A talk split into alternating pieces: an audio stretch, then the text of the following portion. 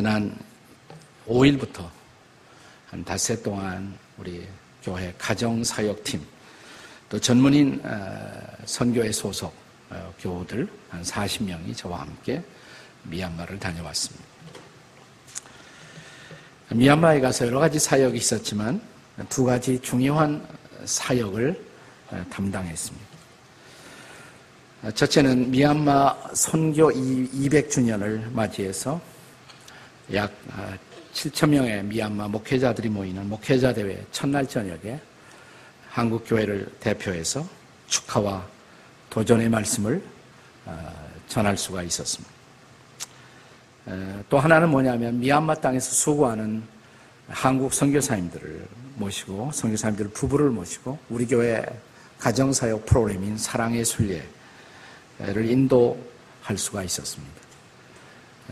우리 사랑의 순례 마지막은 항상 결혼 언약 갱신식으로 끝납니다. 우리 다시 한번 우리 가정을 하나님 앞에 드리는 시간인데 아주 감격적인 그런 시간이 되었습니다. 아직 여러분 가운데 이 프로그램에 참여할 기회가 없었던 분은 꼭 참여하도록 권고해 드리고 싶습니다.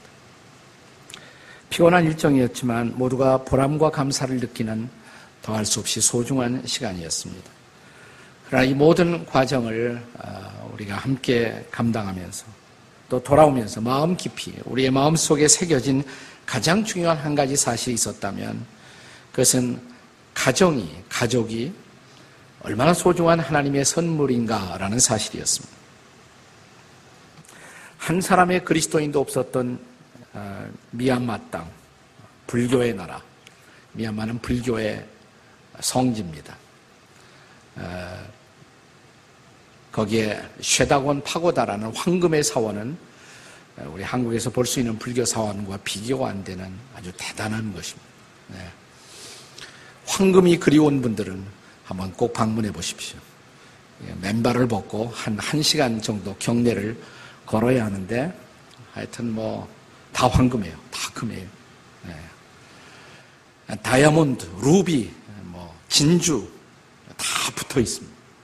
진짜입니다. 그것도 아주 순금. 그래서 미얀마의 상징은 황금입니다. 황금의 눈이 어두운 분들은 미얀마로 가십시오. 네. 굉장히 재미있는 나라더라고요. 네. 미얀마 대사님이 그래요. 야, 외교관들이 제일 오고 싶어 하는 것이 미얀마래요. 네. 왜냐하면 미얀마는 인터넷이 안 되기 때문에 보고할 일이 없다 그래요. 네.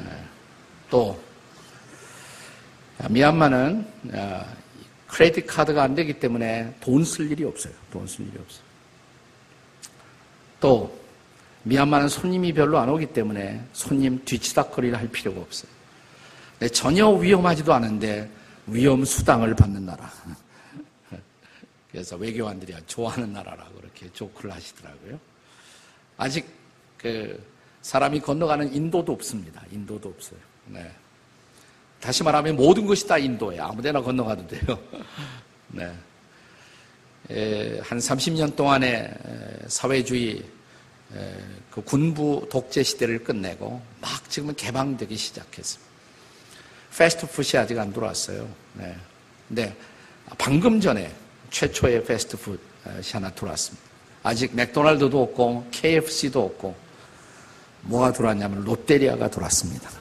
석 달 전에. 줄을 서서 들어와요. 롯데리아에 줄을 서서 들어와요. 사람들이 아주 순박하고 에, 그러나 그도 어떤 새로운 것에 대한 갈망으로 가득 찬 어떤 변화가 꿈틀거리고 있는 선교의 아주 위대한 가능성이 있는 그런 어, 나라였습니다. 이 나라에 200년 전에 한 사람의 크리스찬도 없었을 때 도착한 최초의 선교사가 누구냐면 유명한 아도니람 저드슨이라는 침례교 선교사, 미국 침례교 선교사였습니다. 20대 미국 아이빌리브 브라운 대학 출신의 젊은 지성인 아도니람 저슨이 결혼 막 하고 나서 어린 신부와 함께 이 땅을 찾아온 것입니다. 6년 동안 죽을 고생을 하면서 전도했지만 한 사람의 결신자도 얻지 못했습니다. 드디어 6년 만에 한 사람의 그리스도인을 얻게 됩니다. 그 사람과 더불어서 이제 교회가 시작되는 것입니다. 그렇게 세워진 미얀마 최초의 교회, 우노 교회라는 교회를 우리가 주일 아침에 또한 방문을 했습니다. 제가 이 교회를 딱 들어갔을 때 매우 인상적인 것은 이 교회당 바로 강대상 앞에 지금 선교 200주년을 기념하기 위해서 아도니람 저드슨 부부의 초상화가 교회당 앞에 딱 있는 거예요. 네. 이것은 매우 아, 예외적인 것이었다고 그럽니다. 왜냐하면 예, 한국보다 훨씬 더 여권이 약화된 그런 시대에서 여성들을 인정하지 않는데 그러나 아도니람 저슨 선교사뿐만 아니라 그와 함께 일했던 그의 부인 낸시 예, 두 사람의 초상화가 나란히 앞에서 우리를 기다리고 있었습니다. 이것은 뭐냐면 물론 이 선교의 열매는 아도니람 젖은 한 사람의 수고가 아니라 그와 더불어 함께했던 그의 배우자였던 낸시라는 이 부부의 공동의 헌신을 통해서 이 땅에 복음의 새벽이 열릴 수가 있었다라는 사실입니다. 실제로 이 척박한 고난의 땅, 최초에 와서 얼마나 고생을 많이 했는지 몰라요. 스파이로 오해받고 감옥에도 들어가고 그런 어려움을 경험합니다. 그러면서도 그가 그 고난을 견디고 그 땅에 무엇인가를 이룬 일이 어떻게 가능할 수 있었느냐는 질문을 받았을 때 아도람 저스는 이런 대답을 합니다. 첫째는 하나님의 은혜고요. 둘째는 가족의 힘. 함께하는 가족. 그 가족의 힘이었습니다. 그리고 이것은 동일하게 지금도 그 땅에서 복음을 위해서 수고하는 한국인 선교사들의 동일한 고백이었습니다. 어, 그분들을 섬겨드리면서 선교사님들 가운데 한 절반쯤이 다 이번에 저희 사랑의 순리에 참가했습니다. 그분들과 울고 웃는 그런 사랑의 순리의 여정을 함께 지나면서 우리가 사랑의 순리의 마지막이 결혼 언약 갱신식을 하거든요. 그때 이 선교사님들이 오열을 하고 눈물을 터뜨리고 통곡하면서 고백하는 것이 뭐냐면 내 곁에 있는 아내가 이렇게 소중한 줄 몰랐다. 그 아내들은 그 남편들에게 공동으로 쓴 그, 그 무기가 있대요. 그게 뭐냐면 하도 거기가 고생스러우니까 여보 나 한국 가 한국 갈래 이게 남편들에 대한 최대의 위협 무기였다고 합니다. 그걸 회개하는 거예요. 다 우리 성교사님 사모님들이 회개하면서 어, 내가 이 소중한 하나님의 부르심을 받고 왔는데 그 남편을 제대로 섬기지 못했다고.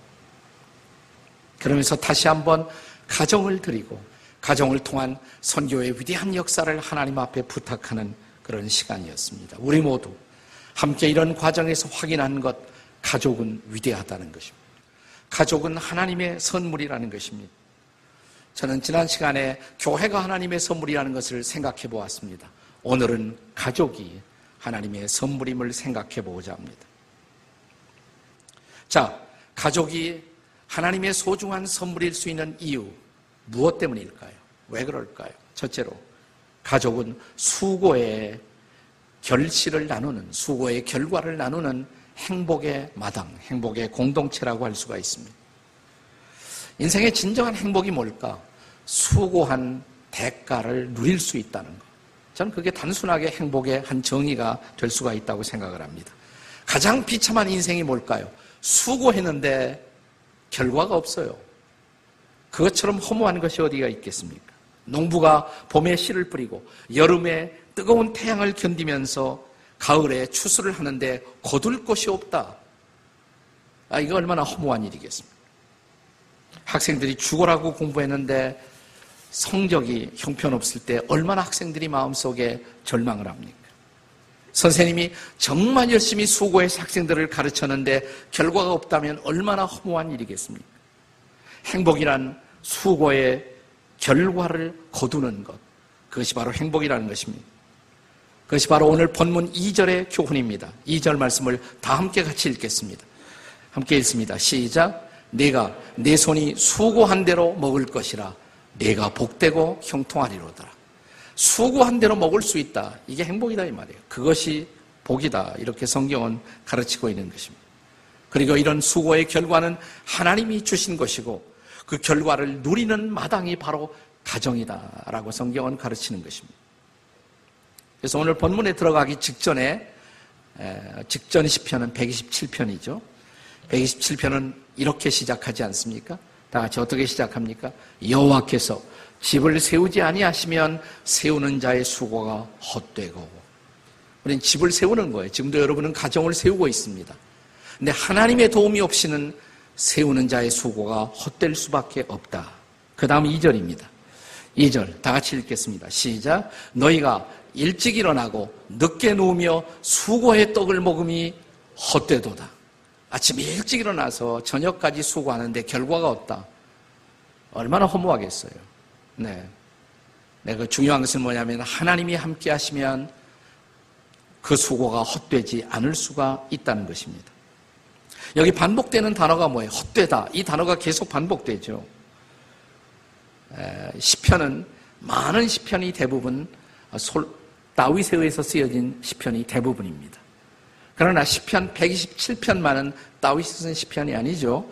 그 화두에 보면 처음에 뭐라고 쓰여 있습니까? 솔로몬의 시 이렇게 쓰여 있습니다. 저 유명한 솔로몬 왕. 그가 고백한 고백 가운데 인구의 회자되는 유명한 고백. 전도서 1장 2절에 보시면 전도자가 가로되 솔로몬 왕이 마치 인생을 가르치는 하나의 전도자가 되어 보고하는 유명한 장면입니다. 그렇게 전도서가 시작됩니다. 전도서 1장 2절 다 같이 한번 읽어요. 다 함께 시작. 전도자가 이르되 헛되고 헛되며 헛되고 헛되니 모든 것이 헛되도다. 하나 빠진 것 같아. 아, 다 들어갔나? 다섯 번 들어갔습니다. 네.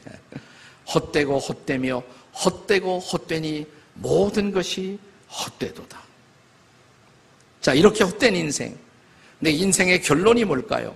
결론은 항상 마지막 장에 있어요. 전도서 12장에 보면 12장 13절입니다. 자, 이 헛된 인생의 마당에서 헛되지 않게 인생을 사는 비밀이 마지막 장에 고백됩니다. 함께 읽겠습니다. 시작. 일의 결국을 다 들었으니 하나님을 경외하고 그의 명령들을 지킬지어다. 이것이 모든 사람의 본분이라. 아멘이십니까? 네. 영원히 남을 수 있는 것, 헛되지 않은 것, 하나님을 경외하고 그 명령, 그 말씀을 붙들고 사는 인생만이 헛되지 않을 수가 있다는 것입니다. 이 고백은 바로 오늘의 본문인 시편 128편에서 계속됩니다. 그래서 시편 128편이 시작되자마자 1절. 자, 1절 말씀 다시 한번 읽어요. 시작. 여호와를 경외하며 그의 길을 걷는 자마다 복이 있도다. 이렇게 시작되는 것입니다. 그렇습니다. 하나님을 경외하는 사람들의 인생, 그 인생만이 진정한 행복의 인생일 수가 있고, 또 하나님을 경외하는 삶의 마당인 가정만이 행복의 진정한 마당이 될 수가 있다는 것입니다. 가족, 하나님의 선물입니다. 왜냐하면 이 가정이야말로 우리가 땀 흘린 수고의 결실을 나눌 수 있는 행복의 마당이라는 것을 믿으시기 바랍니다. 가정이 하나님의 선물일 수 있는 또 하나의 이유가 있습니다. 두 번째 이유. 그것은 가족은 생명의 은혜를 나누는 행복의 마당, 행복의 공동체라고 할 수가 있습니다. 자, 오늘 계속되는 시편에 보시면 본문에 행복한 가정의 식구들의 풍경을 아주 흥미롭게 묘사합니다. 3절입니다. 우리 3절을 다 같이 읽겠습니다. 시작. 내 집 안방에 있는 네 아내는 결실한 포도나무 같으며 내 식탁에 둘러앉은 자식들은 어린 감람나무 같으리오다. 예, 남편 여러분, 안방에 있는 아내의 모습을 어느 날 이렇게 훔쳐본 적이 계십니까? 어떻게 보이십니까? 아내의 모습이. 혹시 시편기자처럼 결실한 포도나무.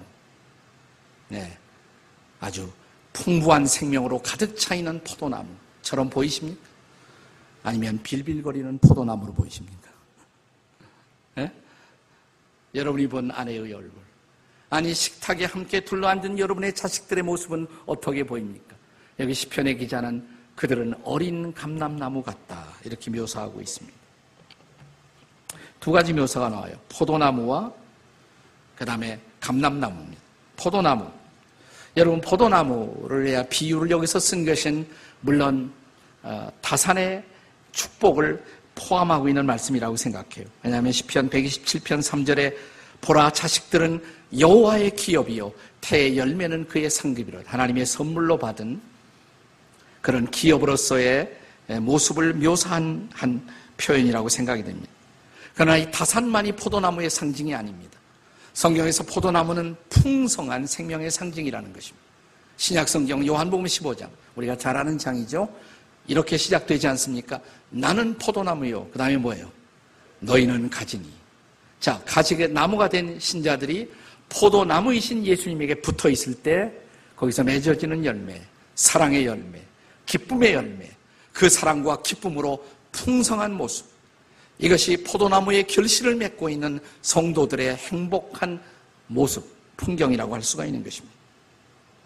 더불어 동시에 등장하는 또 하나의 비유, 어린 감람나무. 이 자녀들을 어린 감람나무에 비교했어요.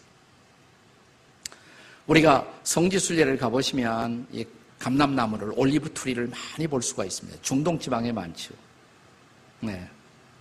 그런데 대부분 성지순례 가면 우리를 가이드하는 가이드들이 이렇게 말합니다. 저 감람나무는 천년은 됐을 것이고, 저 감람나무는 오백년은 됐을 것이고, 어, 예수님이 마지막 기도를 하신 겟세마네 동산의 감람나무들은 보통 2000년이 된 것입니다. 이 감람나무는 끈질긴 생명력, 긴 생명력, 견고하고 끈질긴 생명력을 상징하는 것입니다. 여기 자녀들을 감람나무에 비유한 이유가 뭐라고 생각하십니까? 우리의 자녀들은 바로 가정의 미래예요.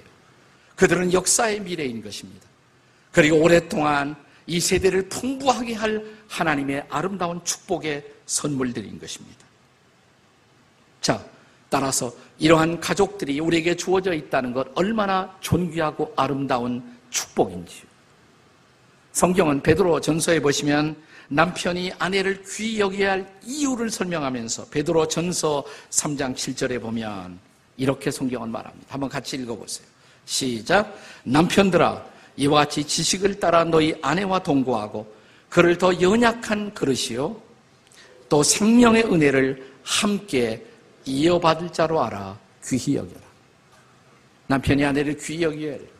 우리가 자녀들을 존귀 여겨야 할 이유, 생명의 은혜를 함께 이어받을 자. 이렇게 설명하고 있습니다.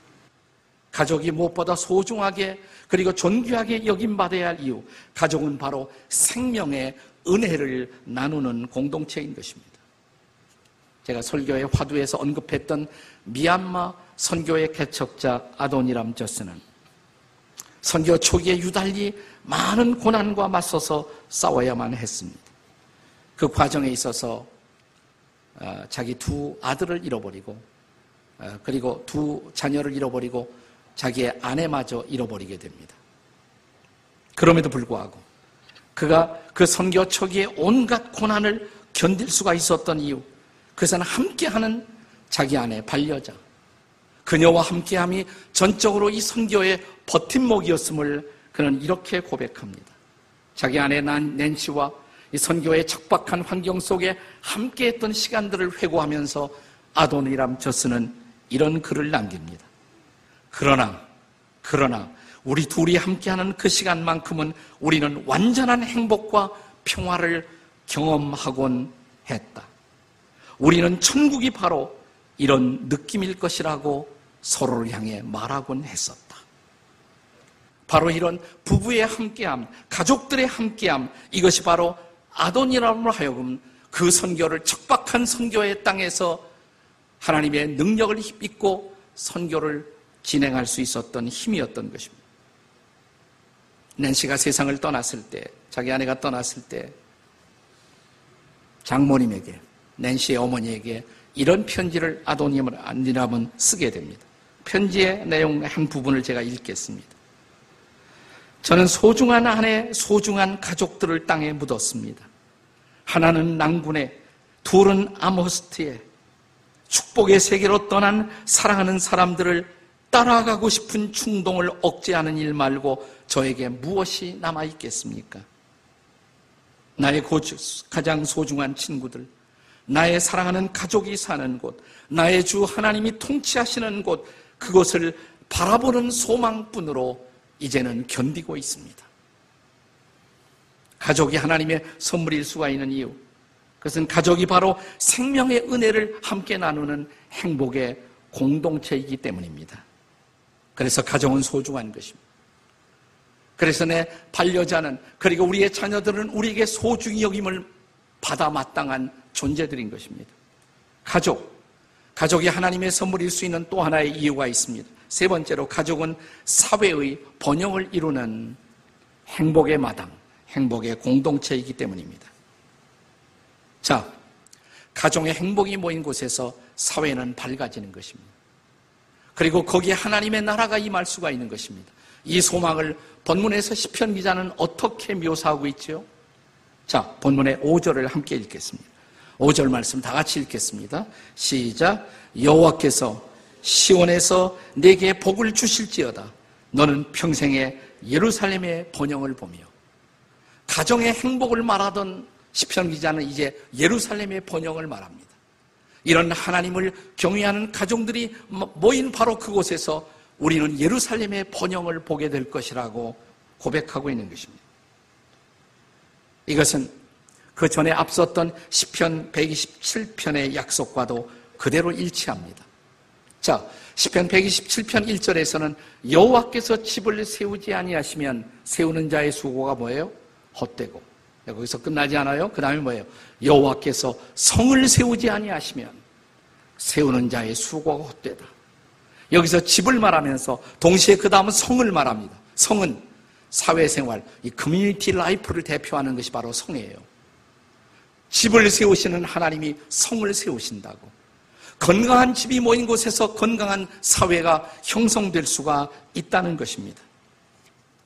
옛날 로마의 운명이 기울기 시작했을 때 로마의 철학자 세네카는 로마의 시민들을 향해서 이렇게 외칩니다.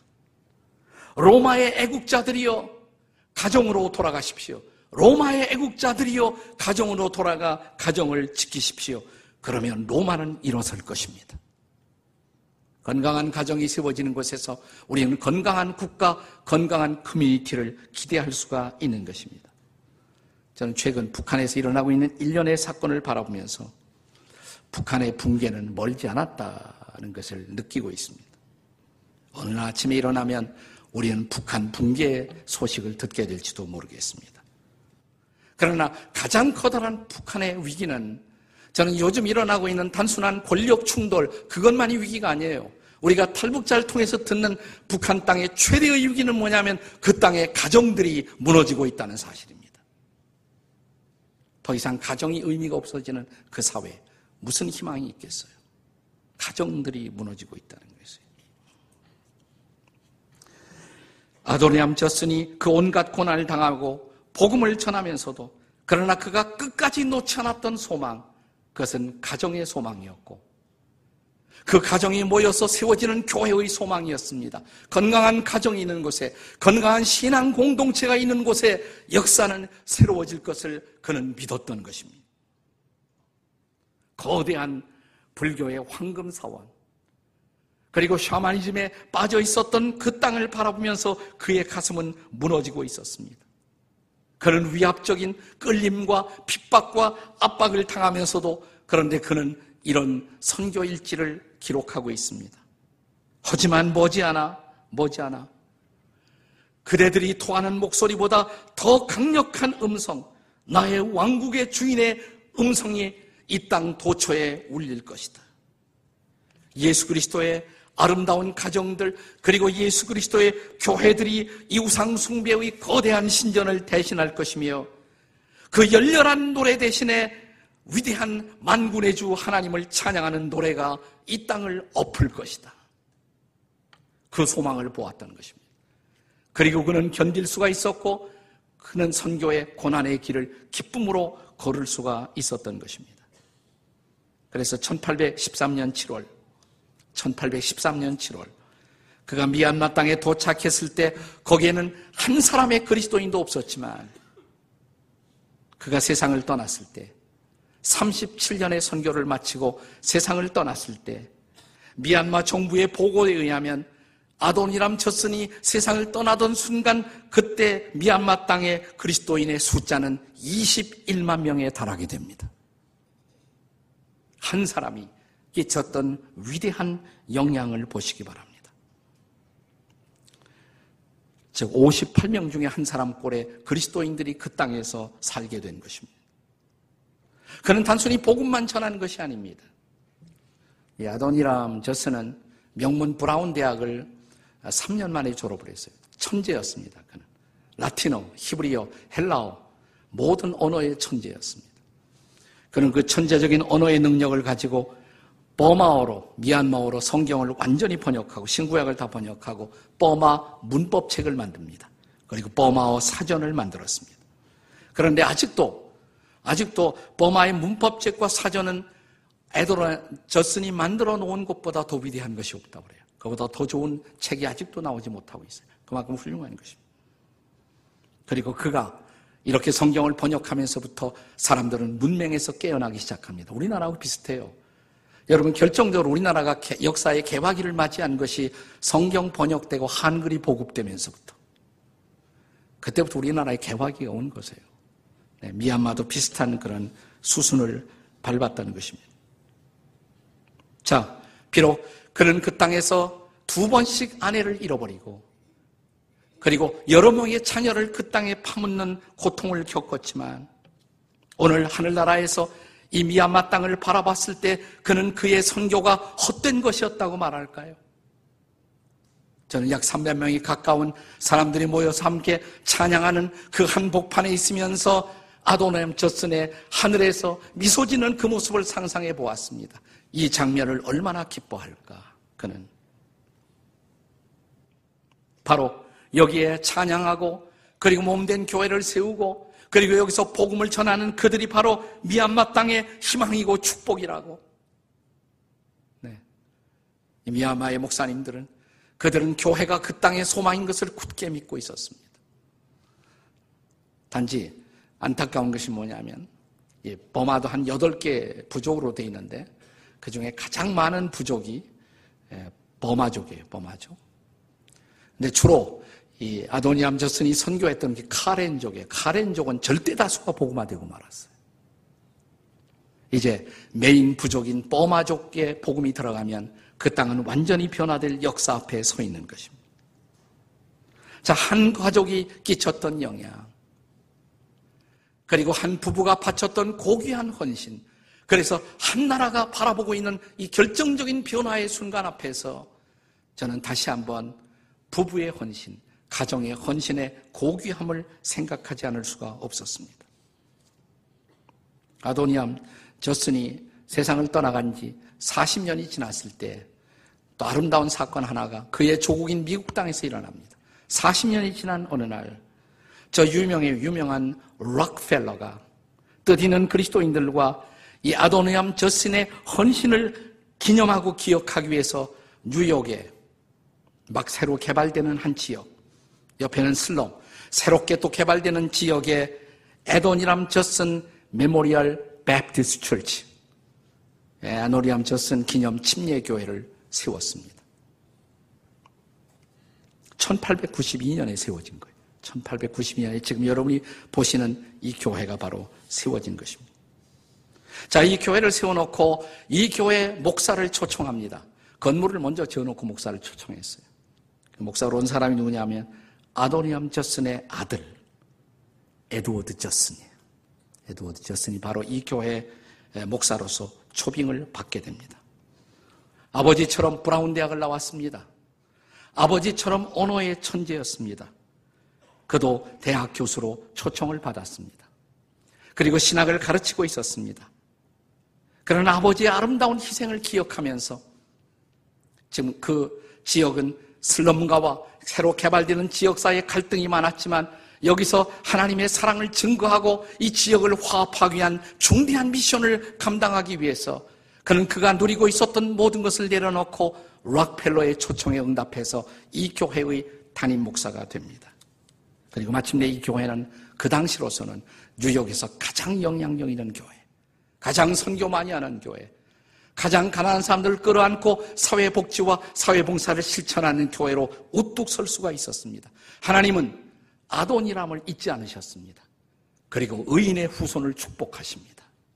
이것이 한 가족이 미칠 수 있었던 아름다운 영향이라면 아도니람 저스니 하나님의 거룩한 부르심 앞에 응답하고 자기 부인 낸시와 함께 결혼하자마자 어린 신부의 손을 붙들고 이 땅을 찾아갔던 그 일을 지금 후회할까요? 그가 졸업했을 때 저슨의 천재성을 알고 브라운 대학은 그를 교수로 초청했어요. 그걸 사양했어요. 그 당시 보스턴의 최대 의 교회 Park Street Church가 그를 목사로 초청했지만 그것도 사양합니다. 그리고 그는 이 미얀마 땅을 찾아왔던 것입니다. 그리고 오늘 그래서 미얀마는 어둠을 벗고 새벽을 바라보기 시작한 것입니다. 한 가족 미칠 수 있었던 고귀한 영향. 그래서 가정은 하나님의 선물입니다. 오늘 저와 여러분이 부족하지만 우리의 가정을 그렇게 쓰실 하나님을 기대하며 우리 부부가 다시 하나님 앞에 우리 인생을 드릴 수가 있다면 비록 지나간 한 해 우리의 삶이 고단하고 쉽지 않았지만 그래도 내 곁에 함께하는 가족들 때문에 손잡고 여기까지 올 수가 있었다면 우리도 고백할 수가 있지 않을까요? 하나님, 가정을 주신 하나님, 감사합니다. 그리고 사랑하는 가족들의 손을 붙들고 새해를 향해서 떠나가는 여러분이 되시기를 주의 이름으로 축원합니다.